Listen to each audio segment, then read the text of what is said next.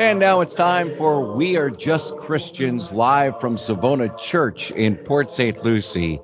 Here are your hosts this week, Mike Schmidt, Stuart Mentzer. Good morning, gentlemen. How you, How you doing, doing out there? We really, really appreciate everybody listening. Good morning. And as you heard, uh, uh, Gary is sick today. Well, you didn't hear that part. Gary Jones, my usual partner, is sick. So one of our other members here, Stuart Mentzer, is with me. How you doing, Stuart? Good morning. We're really glad to have him on here. I don't know if Stuart's been on the radio before, probably has, but he's not been on this show before with me. And so you might get a completely different perspective. And the truth is, kind of things we talk about, just like me and Gary, we don't even know beforehand whether we agree about something. because the only standard we have, hopefully, to go by, and we all learn, is hopefully what the scriptures say and a clear and plain understanding of the scriptures. And uh, we have we've obviously drawn some conclusions from that, but we're willing to learn, and so that's why this is a live call-in show, so that we can you, we can participate together, and we really do appreciate all of you folks joining in the show. And I'm just a moment, I'm going to give you the numbers how you can reach us here on WPSL and some other ways. And then you can join in the show together today. Now, by saying that we're all still learning, I don't mean to imply that the scripture is hazy and we don't really know anything at all. It's one thing to say that we know everything, another thing to say we don't know anything, and that's the truth. So, yes, we have presuppositions about the scriptures that we've arrived at by study and by consideration over many years. We'll be glad to debate or talk about those with you. Uh, and you do too. You have presuppositions about why you think what you do. We might even examine some of those. So this is a, a show though where we invite your participation in the show. It makes it more interesting, and that's why there's usually two of us here because it makes it interesting that the two of us can talk. And so the things that I forget, Stuart can help me out with, or vice versa, and uh, we can have an interesting conversation. And the fact is, some of the subjects, like the one we're going to talk about this morning there are a lot of different angles to it, and so we can put those together, come up with a full picture. But let me get let me enough of that. Let me give you the numbers. You can reach We Are Just Christians here live at 772-340-1590. 772-340-1590 is the number. You call us. Uh, Ray there at the station will uh, patch you right through to us here. We're at our church building over Skype, and so we'll uh, we'll do that and we'll we'll patch you through and we'll have a conversation. Um, we may ask you to clarify what you say so we make sure we understand, but we also ask you to be patient if we step on you. In other words, uh, we have a little bit of delay technically here, uh, and that's also, I think, a legal thing. There's a little bit of a delay on call-in shows, so we'll try not to step on you. And if we do, you can rest assured we're not doing that on purpose. We want to hear what you have to say. We're not going to cut you off. We're going to give you the last word if you call in. So don't be afraid of being treated rudely on the show. 772 340 1590. Now, Jerry's on the phone, but we're going to, I may say a couple other things first, and we'll go to the telephones. Uh, you can also reach the show by email, which I have an email I want to talk about this morning if we have a time. Um, you can uh, reach us by email at 77, I mean, excuse me, that isn't right. You can reach us by email at justchristians at att.net. Justchristians at att.net is the email, and you can reach us also by text message. Um, the, num- the number to reach us by text message, either during the show, and I'll try to respond if I can, or during the week, is 772 260 6120. 772 260 6120 is the number. So feel free to text. Like I say, if I can, I can respond to you during the show or use what you tell me during the show as a comment. If not, we can do that some other time during the week.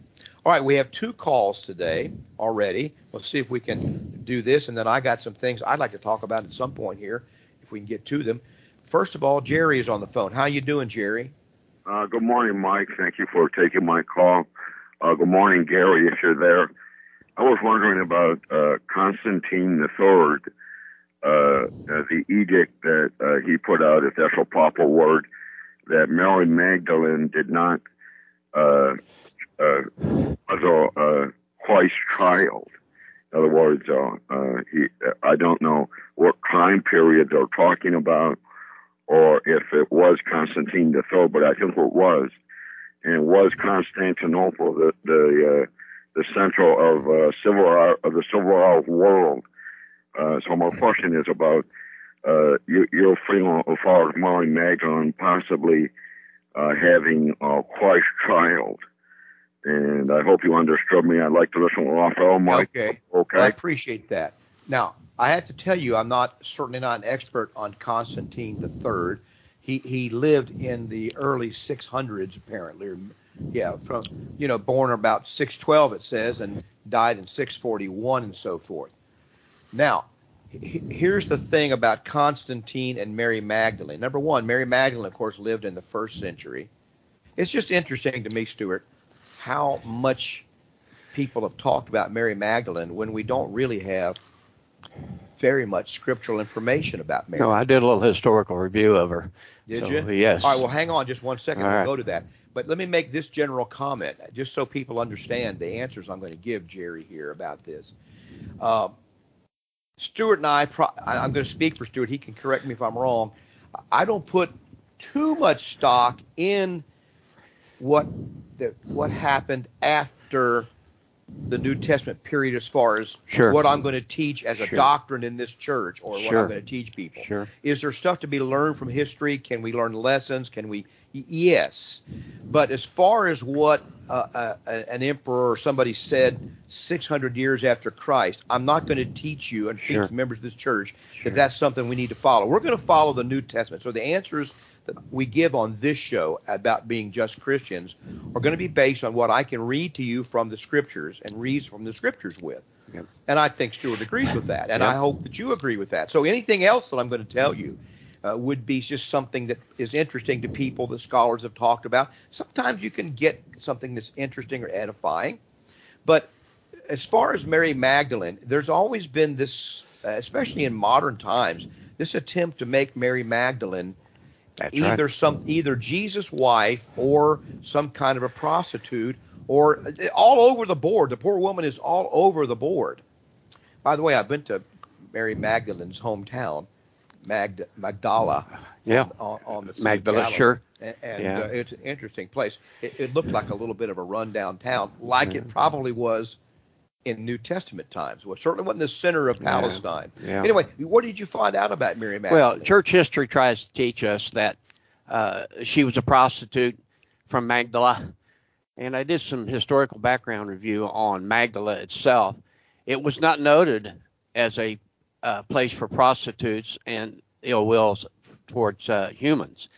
It basically was a fishing uh, village. Yes. That's exactly what I saw when I was there. So for us to contend after her conversion that her past is more important than after uh, her conversion, that she uh, stepped into the Christian world at that time, and we do this with many people, uh, remembering their past and what they've done and all that and everything. But it's uh, not unusual for me to think that the world would claim that she's something that she was not.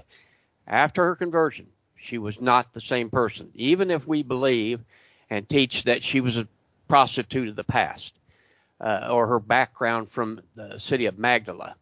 But there were a number of things through that city historically that would prove that she was not uh, a prostitute or a woman of the night.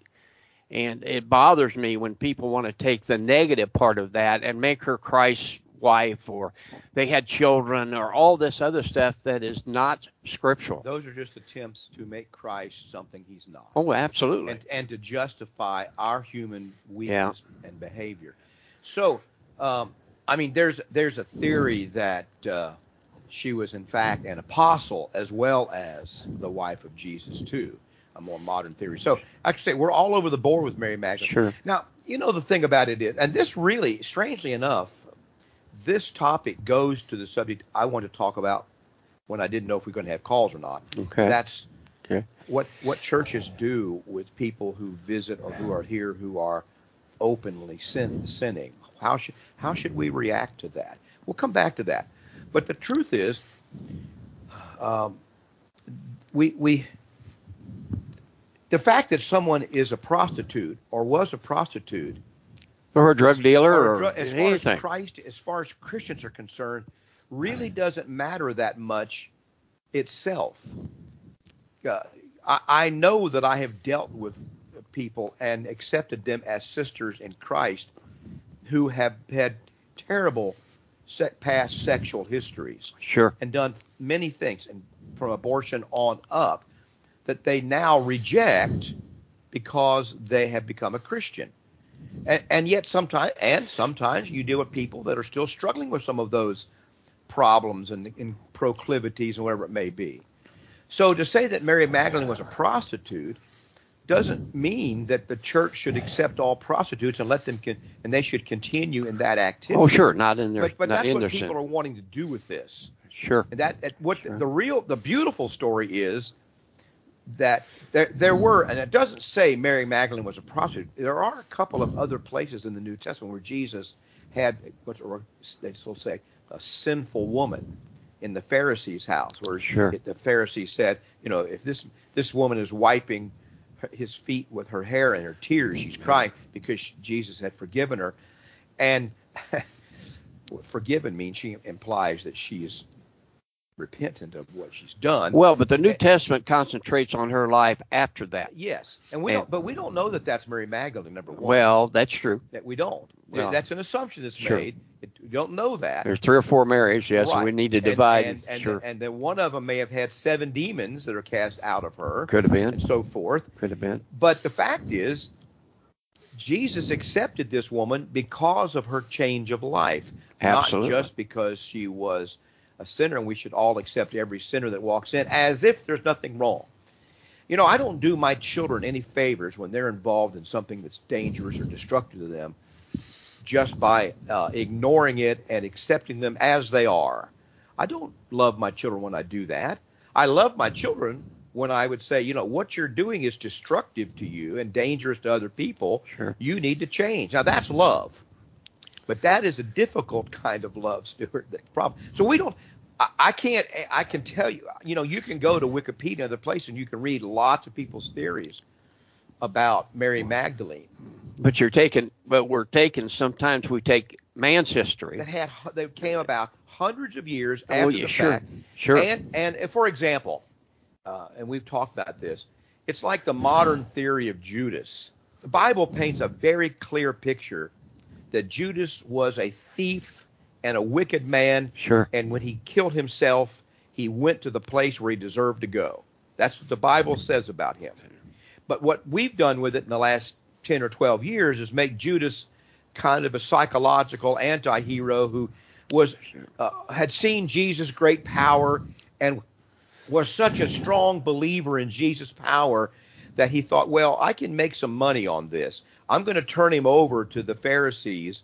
They'll give me money, which I can use to put in the treasury to feed, sure. to feed the poor. Sure. And then they won't be able to take him because he's done all these miracles. And so they paint Judas as, Judas as this uh, uh, do-gooder with Yeah. a, you know, who just believed in Jesus too much. Okay, interesting theory. And so Yeah. he turned Jesus in, thinking that Jesus would be too powerful and they wouldn't be able to take him, and he could just make a little extra cash on it. Now, besides the uh, uh, greediness of that plot, the trouble with it is is that the Bible doesn't say anything like that about Nope. Judas. It's all secular history, You sure. and I need to form our opinion of Judas based on what the Bible says of Judas. Uh, we, we want to have this opinion, for example, that Lot, who moved from the plains, and Abraham gave him the choice to do it, and he moved from the plains, ended up in Sodom and Gomorrah. We want to make Lot a bad guy. The only trouble with that is Lot preachers do this, and I've done it in the past. Preachers do this, and I'm I'm sorry I did that because the Bible says calls him righteous Lot. Sure. So I'm going to have to at least the most, the guy had to have the something going most him. fundamental opinion I got to have of Lot is he was a righteous man. Yep. He had to have something going for him. I got to have that opinion of him. I can't just be. And, and the reason we want to make Lot this tragic hero, tragic person, is because it makes us feel better. Absolutely. The reason we want Mary Magdalene Absolute- to be Absolutely. a practicing prostitute who didn't really change is because it makes us feel better. But isn't it Satan's job for us to see these people that are in the New Testament or in the Bible, other than the way God wants to portray them? The world wants to tell us that uh, they want to take away our hope. They want to take away any opportunity we have of changing our lives and having a better opportunity to present ourselves before our God.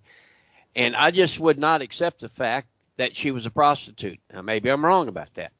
But I she had to have evidence for that. well, but secular history tells you that. I have to ask this question: Who was that accused her of being a prostitute, and how did they know she was a prostitute?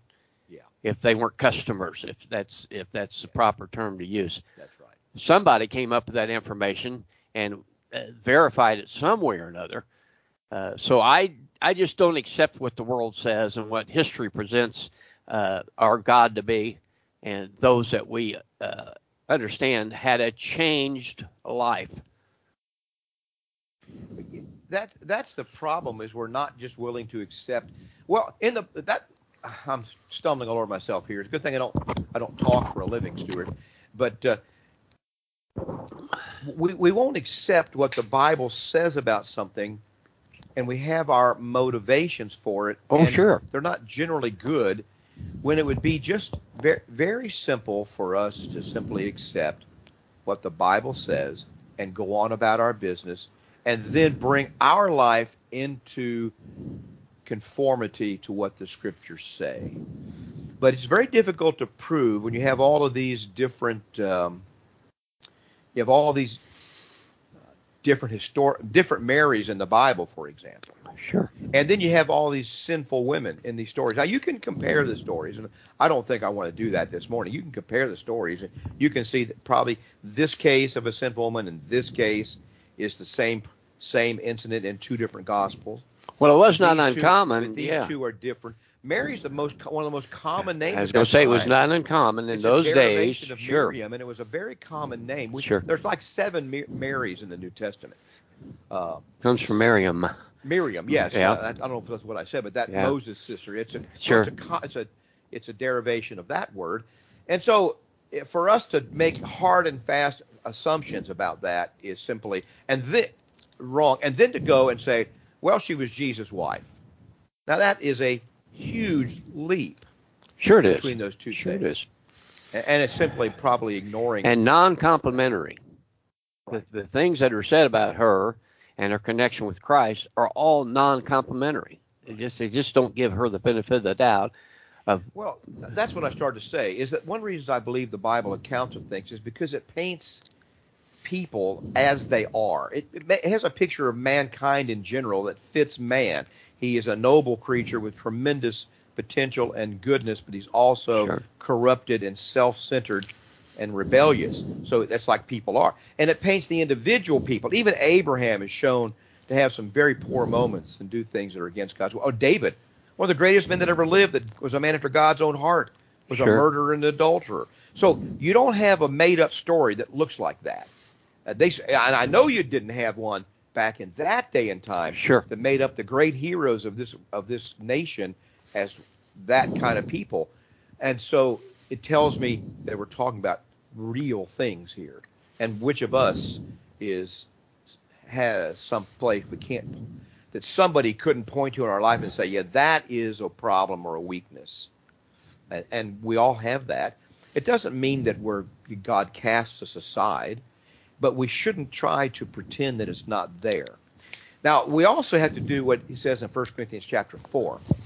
Here where Paul the apostle, for example, received kind of two different reactions wherever he went. Some people thought he was just the cat's meow. Is that a too old-fashioned a phrase? well, yes, because I know what you meant. Because- Yeah. yeah, 'cause since you understood me, it Yeah. must be really old-fashioned. it's old old stuff. Yeah, but uh, you know, they thought he, they they they elevated him and some of the other people like Apollos above what they should have. Sure. Which is a tendency for people to do with people like myself who are preachers and so forth. They get elevated beyond the status that they should have. Yeah. And and I'm always warning the brethren here about doing that with me, uh, as far as being uh, the preacher, one of the elders, and the one that's up front so much. It's easy for people to get caught up in that, and it's easy for people on the other end, like myself, to get Sure. caught up in Sure. having all this people, all these people say nice things about you. There's a warning there, but uh, the other thing that happened to Paul is people thought less of him than they should. By far, they thought less of him. Sure. I think that's related. One reason people build, I'll, I'll use this word, like walls. world used, walls. uh, well, they build up walls. My my my son-in-law, this is the greatest guy in the world. When we first met, he was not a religious, uh, gone to hadn't gone to church. He wasn't a religious person. And he told me after we met and just come over to the house with my daughter visiting, he said it was like when I found out you were a preacher, it's like this invisible glass wall Sure. between us Sure. because I didn't know how to act. I didn't know. Well, there's so many people today that claim Christianity as their pattern of life, and they're so far from it that almost Christian, true Christians today don't even want to tell you that they're Christian. No, and a lot of this, uh, uh, a lot of these so-called pastors are the ones that are causing the Oh, problem yeah. by the way they act Oh, and behave, and they they let you kiss their ring. They want Oh, you to kiss their ring, Sure. and they're always and they may be judgmental. But anyway, he, he found out that that wasn't the way it was, and so uh, the hopefully the wall is uh, down. But they says about Paul in 1 Corinthians 4. Paul says, "And these things, brethren, I have in a figure transferred to myself and to Apollos for your sakes, that you might learn in us not to think of men above that which is written, that no one of you be puffed up one against the other." So he says here, you should evaluate people based on what's written. Well, what's written about preachers or ministers? That they're just servants of Christ. They ought to be respected for their work, but not treated as if they are a god or some kind of special holy person. The same thing is true of others. Well, anyway, we need to move on from this. So, Jerry, let me summarize. I don't think I can uh, tell you much about Constantine as far as the Bible is concerned. I know I can't. And I can't tell you much about Mary Magdalene, especially being his wife, because the Bible simply doesn't say that. But, well, I sh- can say this: Jesus did not have a wife, according to the Bible. No. He was never married. He he never No. chose a wife. It's completely off the charts. Jesus wasn't a homosexual lover of, No. of John the Nope. Apostle or anything like that that you're hearing in modern times. According to the Bible, you have to choose what you're going to believe. The the uh, musings and the uh, human, uh, where people are trying to use Jesus to further their agenda, or whether you're going to read what the scriptures say about him. And and I know that Jerry will do that. So I appreciate your call, Jerry. We're going to move on to Ken. Ken, are you there? Yeah, Mike, and welcome to the show, Stuart. He said, "Welcome to." Yeah. Thank you, sir. My pleasure. What what's on your Um, mind today, Ken? Yeah, I want to talk to you what I texted you about the other day. Yes, I was gonna- I was going to say you just texted me a day or so ago. Go ahead.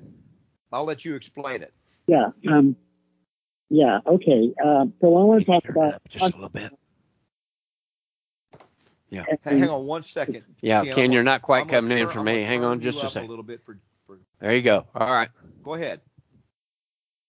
Okay, Rosh Hashanah, which is which is September 25th through the 27th, and I'll explain that in a minute.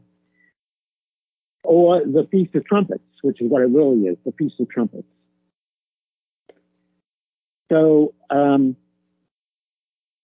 let me first talk about the word feast in Hebrew. It's Feast? moed, Okay.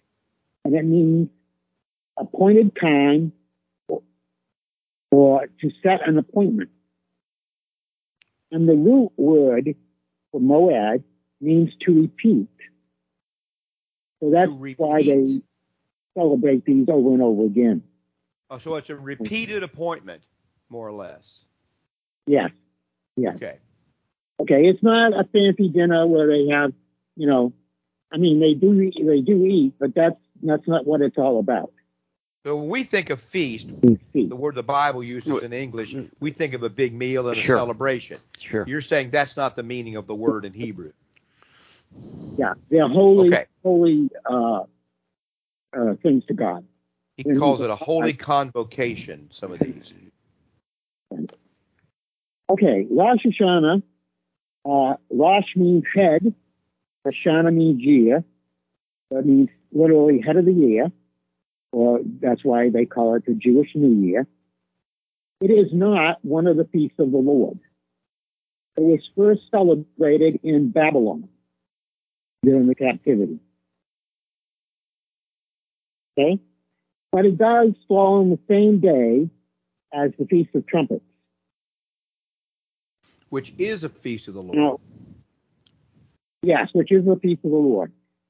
Um, now, the Feast of Trumpets is the first day of the new moon. Yeah. That's why it's two days because it's so hard to determine when the new moon starts that they Sure. actually allow two days for you to figure it out. By the way, I wanted to make sure we people are get get this because I think from talking to you before, Ken, and I think you're uh, correct about this. You're distinguishing between the feasts of the Lord, which is Leviticus 23, and the, he ca- he says these are the feasts of the Lord. Sure. Between that and the feast of the Jews, That's which is which is a feast that the Jews kept as far as their culture and their their heritage or whatever, like uh, Purim and, and things like that. Is that that's the basic distinction you're making when you say a feast of the Lord, aren't you? Is that right, Ken? Well, yeah, there's only seven feasts of the Lord. Right. They're listed in, in Right now, Leviticus. but they're not yeah. Yeah. a feast of the Lord. Well, we we do that as humans because whenever we read these things, there are different time periods that are registered and recorded. Uh, that particular recording would be of the Israelite time period and section. Uh, many times we get into the New Testament, we get into these times that mix with the Romans, uh, the setting of the guards uh, during the day, and that kind of thing. So whenever we uh, look at these things, we need to, to determine and understand the time period in which it's being used and which it's trying to make an example of. All right, where are you going with this, Ken? What's your, what are you what's uh, where are you trying to um, Okay. All right. help us with? So the Feast of Trumpets is not mentioned very much in the Old Testament. Yes. Very little. I'll give you some scriptures if you want them. Um, Well, sure. Go ahead. Give people scriptures on it. 23, 24 to 25. Did you Uh, say Exodus 29 23? through 5. Yeah, Leviticus 23. Yeah. Okay. I thought it was Leviticus. All right. Uh, Numbers 29, 2 through 5, and Nehemiah 8, 2 through 6. And you know these are about the Feast of Trumpets because it says the first day of the seventh month. Sure. Right. Yeah. Right. So here's some of the strange things going on here. This is called the Jewish New Year, but it's in the seventh month. So what's going on here? Well, okay. So we celebrate our New Year in January 1st, right? That's the regular New Year. But school doesn't start until September. That's the civil New Year. So Rosh Hashanah is considered the civil New Year, but it's not the biblical New Year. The biblical That's New Year that's true. Passover. Yeah. Okay? Yeah. And th- this is a this has Ah, been over the years very confusing to people. But the but the Are you ready? the Israelite calendar revolve more around, like you said, the cycles of the moon and the harvest. So their seventh month isn't the same as our seventh month today. Yeah, and it makes things very confusing sometimes. Well, it's because we want it to be the as easy as we possibly can and easiest for us to understand. But that yearly cycle that they observed had to do with the first fruits and their uh, observance of the cycles of the moon and the months. Now, I don't know, Ken, if you're going this direction, but uh, we've talked about this before. I think that all of these feasts are fulfilled in Christ and uh, have a have a fulfillment and a parallel in in the church, as it were, in in history and in Christ's work. Is that where you're going with this, or do you try you're going to make another point? Yeah, and there's, the the feasts are separated into um, spring and fall feasts. And Sure. Has already fulfilled three of the feasts. This is the next one in line, Feast of Trumpets. And that's why it's mentioned so much in the Bible. And you're saying it has not been, in your view, fulfilled yet in history.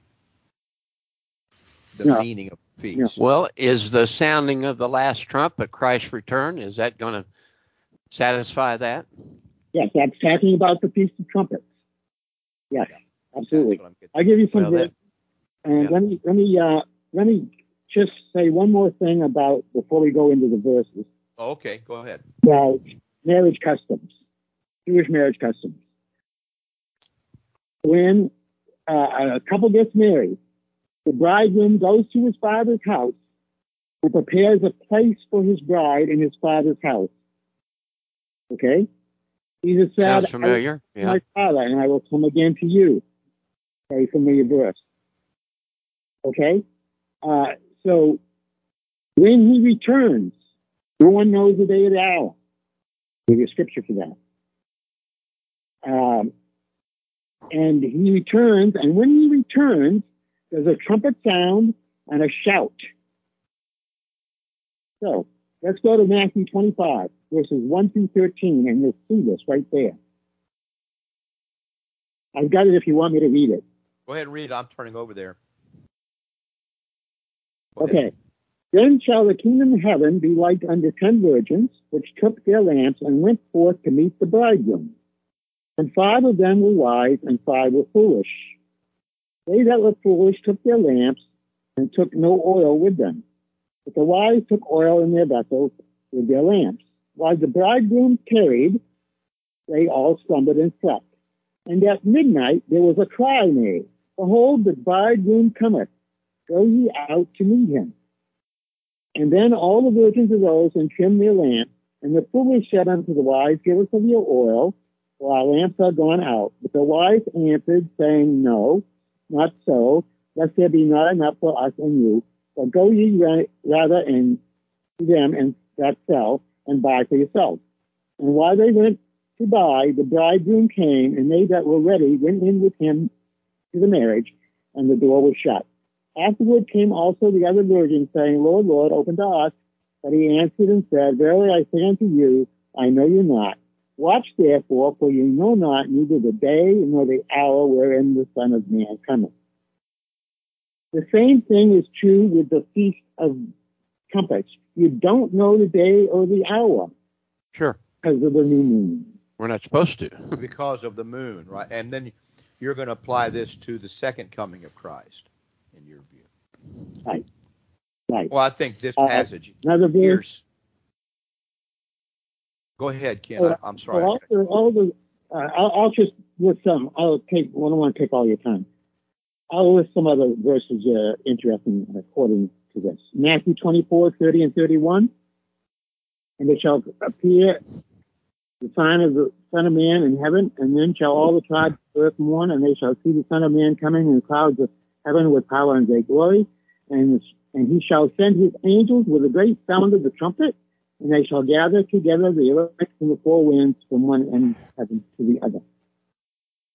Now, let me ask you something, Ken. I'm sorry, I, inter- I interrupted you. Go ahead, and then I got a question for you. okay, I was just going to give you two other uh, verses. right, go ahead. Uh, in, in 1 Thessalonians 4, 13 through 18, uh, 2 Thessalonians 2, 1 through 9. There's others, but that, those are the main ones. Okay, you know, you have a question for me? Yes. Now, in our culture and growing up, you know, reading these verses in just a plain old Christian church, and the people there didn't know much about Jewish customs. I've had to learn most of that on my own over the years, what little bit I know.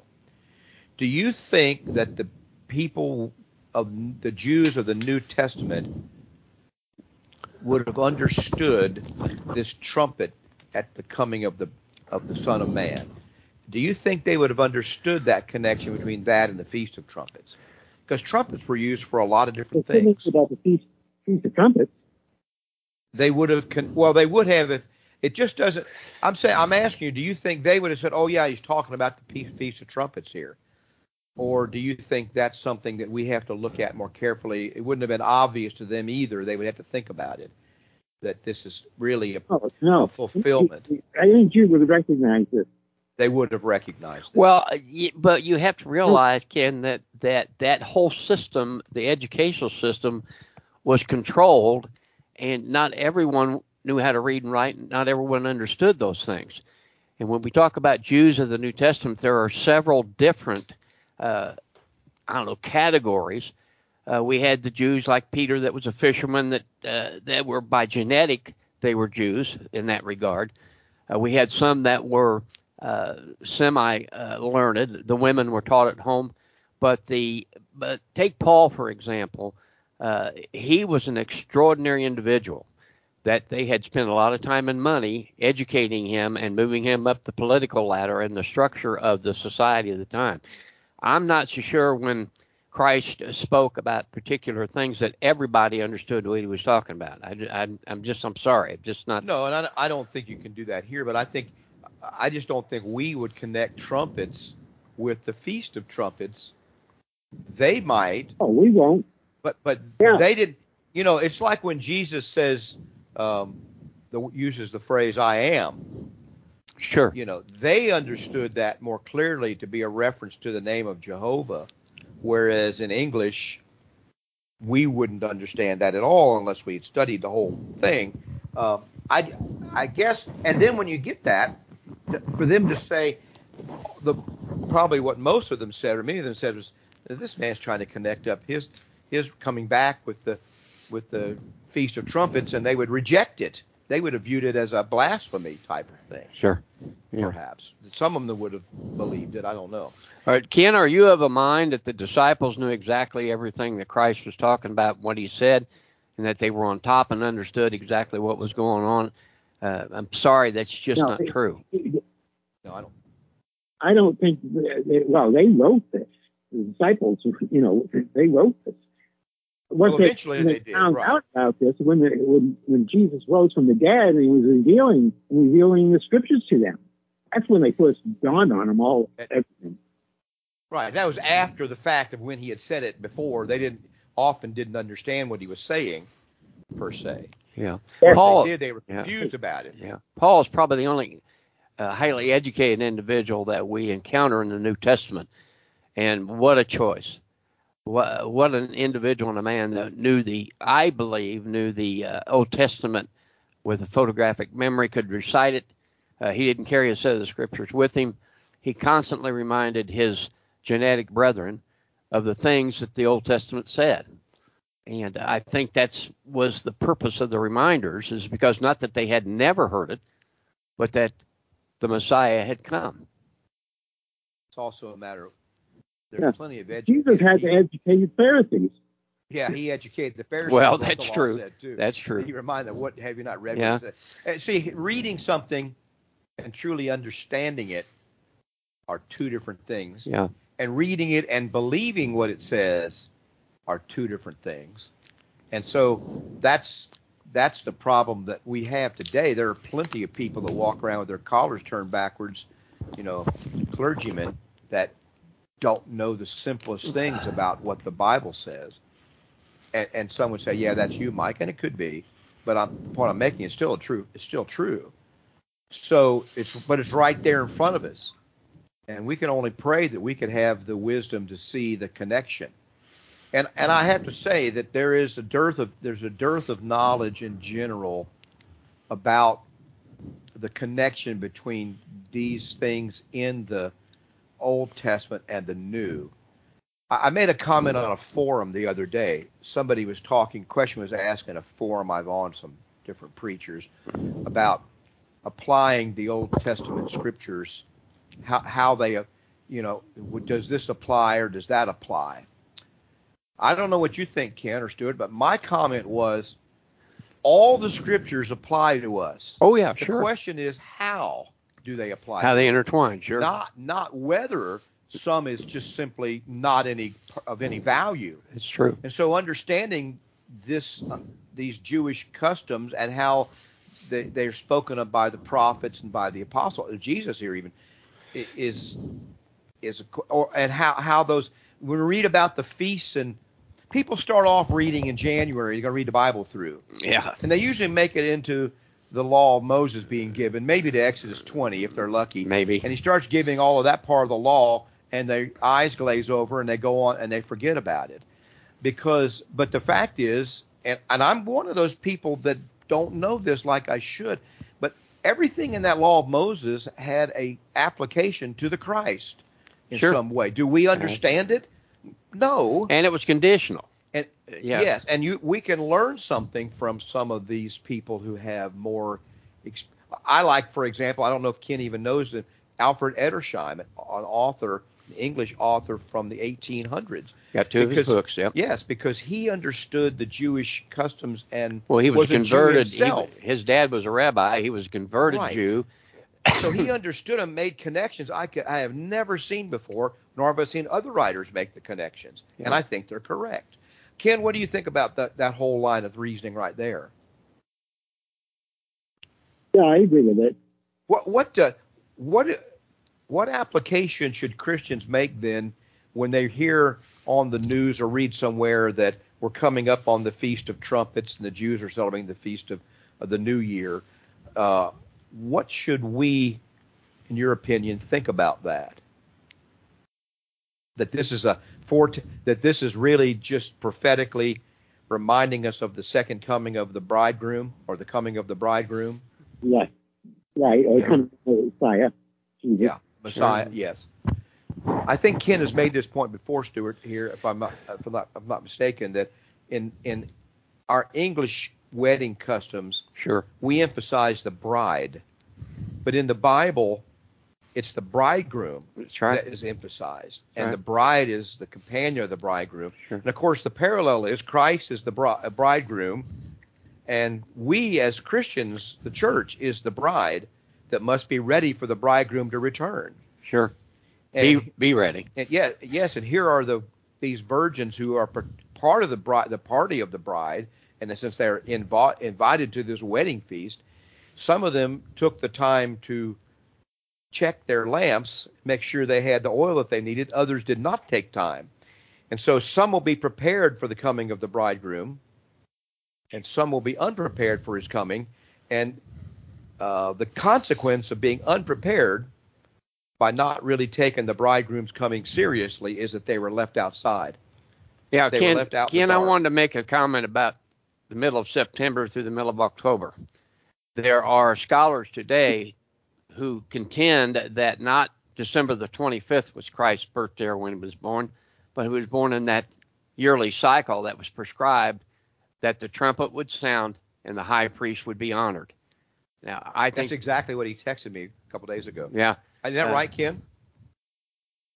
Uh, Okay, I didn't hear all of that. Uh, He was ta- he was saying that just like people have uh, missed this holiday, there are Christians who think that Christ was born on December 25th, when many scholars now think he was born during this cycle of the Yeah. new year. is it Trish? Feast T R of T R I S H is the month of September, middle of September through the middle of October. I can't think of the name. yes. Yes. Yeah, yes. that's right. I can actually prove that for you if you want. I don't want to Okay. do it now, but I've got Well, you don't have to prove you don't have to prove desk, Ken. We'll listen, but Here's what uh, here's Uh, what he wrote. Um, Hello? I'm Yeah. there. Go ahead. Are you there, Ken? I think we might. I hope we didn't lose him. Yeah, yeah, yeah. I got one more thing to say uh, concerning what we're talking about here, All right. and I also text you this. It's Daniel seven twenty five. Daniel seven twenty five. Oh yeah, you Uh, you're just going to jump right in the deep water. You're going to go to the deep end of the pool now. No, I'm only And, take one phrase out of it. all right. Talking about somebody who wants to change the seasons and the time. oh yeah, sure, and they're the same. I, I, I get the point you're making now. Yeah, it says about this one who's going to who speaks. uh, See Hebrews seven twenty five. He shall speak pompous words against the Most High, and shall persecute the saints of the Most High. He shall intend to change the times and the law, and he, the saint shall be given into his hand for a time, times, and half a time. What's that? That's spe- specifically talking about the feast. that's why we're celebrating Rosh Hashanah as the as the first of the New Year, Jewish New Year, instead of the coming of Jesus. Because he's changed. He changed the times. Yeah, just like he changed when he was born. Yeah. Which yeah. was probably not the, And- and the year zero. Who- Yeah. Who is this he that you're talking about? It's the Antichrist, the deceiver. Uh, the uh, de- the deceiver. Now, if you were, uh, well, of course, now there are a lot of if you from the 1500s on, it was a popular opinion of Protestants that the that the Antichrist or the deceiver here was the Pope. Was yeah who made, that who made was all taught of these, for years. who yes. made all of these changes to um, holidays and whatnot and so on. I'm not 100% sure of that. It fits a lot of ways. I, I personally, I don't know what Oh, Ken thinks. I personally don't think the Antichrist is some future thing to us. He's not a person. But now the question is, it doesn't. Of course, it doesn't say in this case that this is the Antichrist. This is just one who's lifted up and opposes God. It could be some religious figure. Yeah. But it isn't an It accident. could also, we could also say it's the spirit of Antichrist, and it's not. Exactly. Well, the. Bible says that there, the Antichrist existed and was in was in working in New Testament times, Sure. and there are many antichrists. John says gone out into Sure. the world, and their spirit was the spirit of them was that Jesus had not come in the flesh. In other words, they were denying the most fundamental things about Christ. But I will, and what we can't, I don't think it's fair necessarily to connect him up with every per, every prophecy we have of some gr- figure or even some group opposing the truth. But it isn't an accident that we today think Christmas is the greatest holiday and Easter when neither one of those holidays, as it were, are even mentioned in the New Testament. I know we can say, well, Easter is. Well, no, Easter is not, because Easter is a holiday based on a Roman pagan holiday, Sure. and the customs around that are Sure. and and uh, and the Bible connects Easter connects. Let me put it this way: the Bible connects the resurrection with the Passover Sure. time And and that's the Feast of Unleavened Bread, not right. a, a pagan holiday that is made up. And we have simply no idea of the birth month of Jesus Christ. We can speculate about it. And personally, I think that he probably was uh, born around September or something like that during this time period that we're talking about, not in December. And there's some reasons why I think that. But uh, I don't know what Ken thinks. What do you think about that? Well, I, I can I can show you from the Bible. It has to do with uh, um, Elizabeth and um, Yeah, yeah. Uh, The six months between Jesus and Elizabeth. Sure. and, and when that when the course of Abijah's Elizabeth's husband was serving during the course of Abijah in the temple, Sure. Perfect. It's Right. perfect Yeah. time. Yeah. and you have these, Yeah. you can you can come up with a pretty good uh, time period there. Well, I say that's 100% certain. No, but it's a lot better than just making it up based on some Roman holiday and and in, in hundreds of years after Christ. See, this is why I think that Caiaphas knew exactly who Christ was. That one man should give his life for the for the life of the nation. He knew, and, and, and I, I'm just convinced Maybe. of this. He knew when he was born. We're not commanded or directed to celebrate his birth. We're commanded to celebrate his death, burial, and resurrection. And uh, the emphasis on December and Christmas has, uh, and I have family members that have said the same thing. Well, this thing is crazy. It just got completely out of hand. It's nothing but uh, monetary things. And I said, well, that's because it's not wasn't Christ's birthday to start with. Uh, Ken texted me. I'll remind Ken of you, his you guys you, you guys realize what uh, Jewish holiday is in December? No, I don't. First fruits is no, that's not first fruits. Which Hanukkah. which one is it? Hanukkah. Hanukkah. Yes. Sure. And Hanukkah is is a feast of the Jews, Well, not a feast of the Lord. You, you know what Hanukkah is?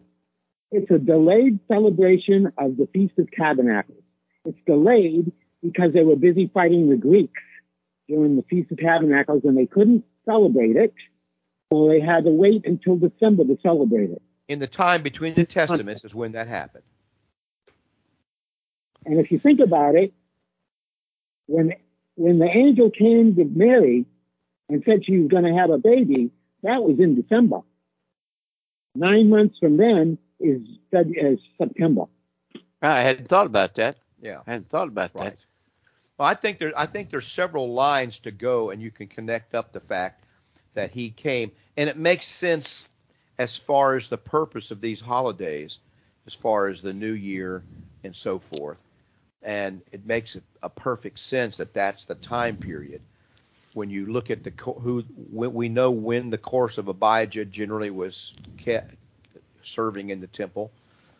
What are there 26 courses of priests and so forth. Now, Ken texted me a couple days ago uh, about this. I meant to bring this up, but he said Rosh Hashanah first was celebrated in the Babylonian captivity, and Jesus' birth was celebrated on a pagan holiday in December, and the first fruits is celebrated on Easter. Now you consider Daniel, which is this changing of the times, Sure. and ask yourself who's behind all this deception. All these things There are wrong. go. He says, yes, everyone in Israel knows about Rosh Hashanah, which is a which is a feast of the Jews, but the feast of trumpets, which is a feast of the Lord, Sure. is only celebrated by Messianic Jews and maybe Orthodox Jews. Yeah, Ken. So- the final the final argument I make about Christmas is Jeremiah 10, 1 through 10. And it shocks people to, to realize and understand that the Christmas tree is in the Bible, that it's described. It is in it, it was an inherent custom of the time of the Babylonians. So anything, it's like hearing some preacher on TV and accepting what he says. So anything that's connected with that, I totally reject because that's not what it's all about. No, if you're going to keep a holiday about the birth of Christ, then you, I suppose, as an individual, you have a right to do that. But you're certainly not going to be able to do it from the Bible and know what the Bible says to do about that kind Yeah. of thing. It's going to always have to be your own customs, your own ideas about that. And so uh, that's the problem. I have a, and I response to Ken's text there, there uh, was this is like how many people know about the biblical Lord, uh, Lord's Supper versus how many know about Christmas. Everybody knows about Christmas, which is not in the Bible, That's true. but do they know about the Lord's Supper, which is in the Bible? And they don't. No. Okay. Uh, No. they, they don't even know the true story of, of the resurrection oftentimes, even though they know about Easter. And it's a it's it's a shocking thing, but pe- people know about the holidays that, that they have made up. They know about the customs that they have made Makes them up. feel makes them feel good. Not uh, Yeah. humans, not about the ones that are in the Bible sure. as such. And so this show we, is about that problem or that thing of pointing people back to what the text of the scripture says. And so I, I, I like these kind of discussions about the text of the scripture. And uh, the, the only problem I have, Ken, with some of these things, and I think we've discussed other shows, is that I don't think that the ancient Jews are an authority on what is right either, or Jewish customs. They can obviously the Bible talks about the Jewish customs. Some of them it approves of, some of them it doesn't approve of. But I certainly think that those all right, it's people that know the ancient Hebrew and the customs certainly have good can have good insight into what is happening in the New Testament Sure. what's really going on. So I don't necessarily think that the ancient Jews were a, an authority on what is the right thing to do. I still have to go back to the text that he left the Jews. Yeah. Well, some of them, some of the stuff, yes, is by tradition, custom that's been handed down. Well, it's like uh, it's like me talking about how the Jews kept the Sabbath day. We can. I've got whole papers on that written by Yeah. About all their customs. Just had But this the- discussion with my oldest son But about the, the. but the truth is, Jesus said it was all wrong what they did. absolutely. He quoted the text. The Bible is very simple about how to keep the Sabbath day. Sure. And God's Yeah. law was very simple, but they made it extremely complex. So you can say, well, now the Jews said to do this or that or the other. Yeah, and the the final answer to that is my my scholarly answer is yes. So what? Yeah. Okay, that's the scholarly answer because in the end, that's what Jesus meant in the whole that whole first part of the Sermon on the Mount when he said, "You've heard it said of old, but I say to you," he was showing them how that not that the law of Moses was bad, but that their keeping of the law of Moses was was ill-informed and shallow. Yeah. Uh, I don't know. What do you think about that, Ken? Uh, yeah, uh, let me, let me, I know you're almost out of time. So let me, uh, We, we probably are. Oh, thank you for reminding me. We're sitting here talking. Yes. yeah, the verse uh, in the New Testament, we found the baby lying in a manger. The word manger there is the Hebrew word sukkah, which is means tabernacle. Yeah, the tabernacle. That's right. That's right. That's right. But you know, today's I- I- Christian doesn't doesn't dig and study it like we've talked about this morning. And I had a preacher on TV or on radio one time ask me what my opinion was. I said it didn't matter what my opinion was; it's what the book says. Well, uh, that was the end of the conversation, more or less. So, what were you going to say about this uh, this, this tabernacle, the Sukkot? Okay, so the where they found the baby was the same sort of structure that the Israelites were told to build in the wilderness, Yeah. tabernacles. Like a It, it, it was uh, uh, well. There's all different kind of tabernacles, but a lean-to, a shelter. Is that what you're saying? Mm-hmm. Yeah. Yeah. And and that would be something different. So the idea that he is in this building uh, with animals and all that uh, is probably Well, today's Christianity Not much- overlooks the three the three there. gifts that were brought. yeah not much. There. One was the wealth of the world, gold. The other was for his burial, uh, frankincense and myrrh, and the things that were brought. And somehow we just totally miss all of that. It's they're just words that fill in someplace. Yeah, that's right. Well, it's certainly interesting to see these connections that's, that meant that we don't often see, and um, the, the problem that you have in some sad way is that what the Bible does say about these feasts and holidays and events is much more meaningful and profound than the shallow things that we've done with it. We've made Christmas about a little baby, and and I guess and that's element is there, of course, but that really isn't about little babies and animals breathing on the baby.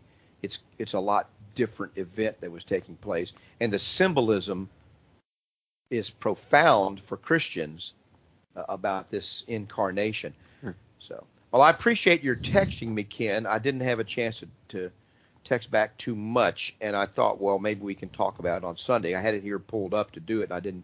We hadn't we hadn't gotten to it to talk about the text that you sent me, um, and so forth. By the way, um, it's a little. We only have about three minutes left today, but um, I would encourage. I do appreciate everybody who texts and who calls the show or emails me. And uh, another time we've got an email I got this last week. We'll get to that another time. But for interesting stuff, and I'm very grateful for that. You want to finish up here, Ken, before we close out the show? No, I'll just say goodbye. I'm sorry we didn't get to what you wanted to talk about today. That's okay. That's fine. I That's got fine. it here, and uh, I'm the rookie We- on the we- set this morning. So. yeah, that's all right. And I appreciate Stuart sitting in and, and contributing to the show. It's it's great. It helps me out a lot. Um, and I I'm glad. Uh, I thank you for calling, Ken. And we'll talk about what I want to talk about some other time. And the truth is, half the time I think the subjects I want to talk about.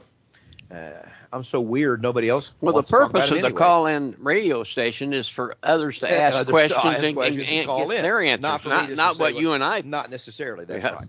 So, but we have to come prepared to talk about something, and so we generally do, but we don't get to it, and that's okay. Now, uh, I do want to get to if you've sent an email into the show or a text, uh, and I haven't talked about it, then you need you can you feel free to remind me about that because I'm not ignoring you.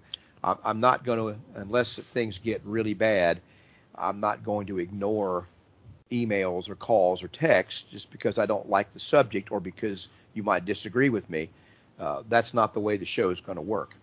All right. We appreciate Ken calling and thank you. And I want to mention this to, uh, to you. If you would like to get this show and you can't get to an AM radio at uh, WPSL on Sunday morning, you can get this through any of your Alexa devices. All you got to do is tell Alexa you want to listen to WPSL 1590. Uh, you can go to the website if you don't have your computer and click on the listen live button and it'll take you right to the show as it while we're on. If you can't access the show, and you can tell your friends all over the country or world about this, they they can tune into the show too. But and they can even call or interact with us during the show. But if you can all, if you can't do it live, just go to our website, which is wearejustchristians.com. Wearejustchristians.com, and you can uh, access the, the podcast recordings there, and you can even leave a comment there for us. We'd like to invite you to our meeting place at 2196 Southwest Savona Boulevard, 10, 11, and and uh, 7:30 on Wednesday night. We'd like to invite you to come and be with us. We'd love to have you. And so thanks for tuning in. And so until next week, uh, may God bless you. how sweet the sound that saved a wretch like me. I once was lost, but now I'm found. You've been listening to We Are Just Christians live from Savona.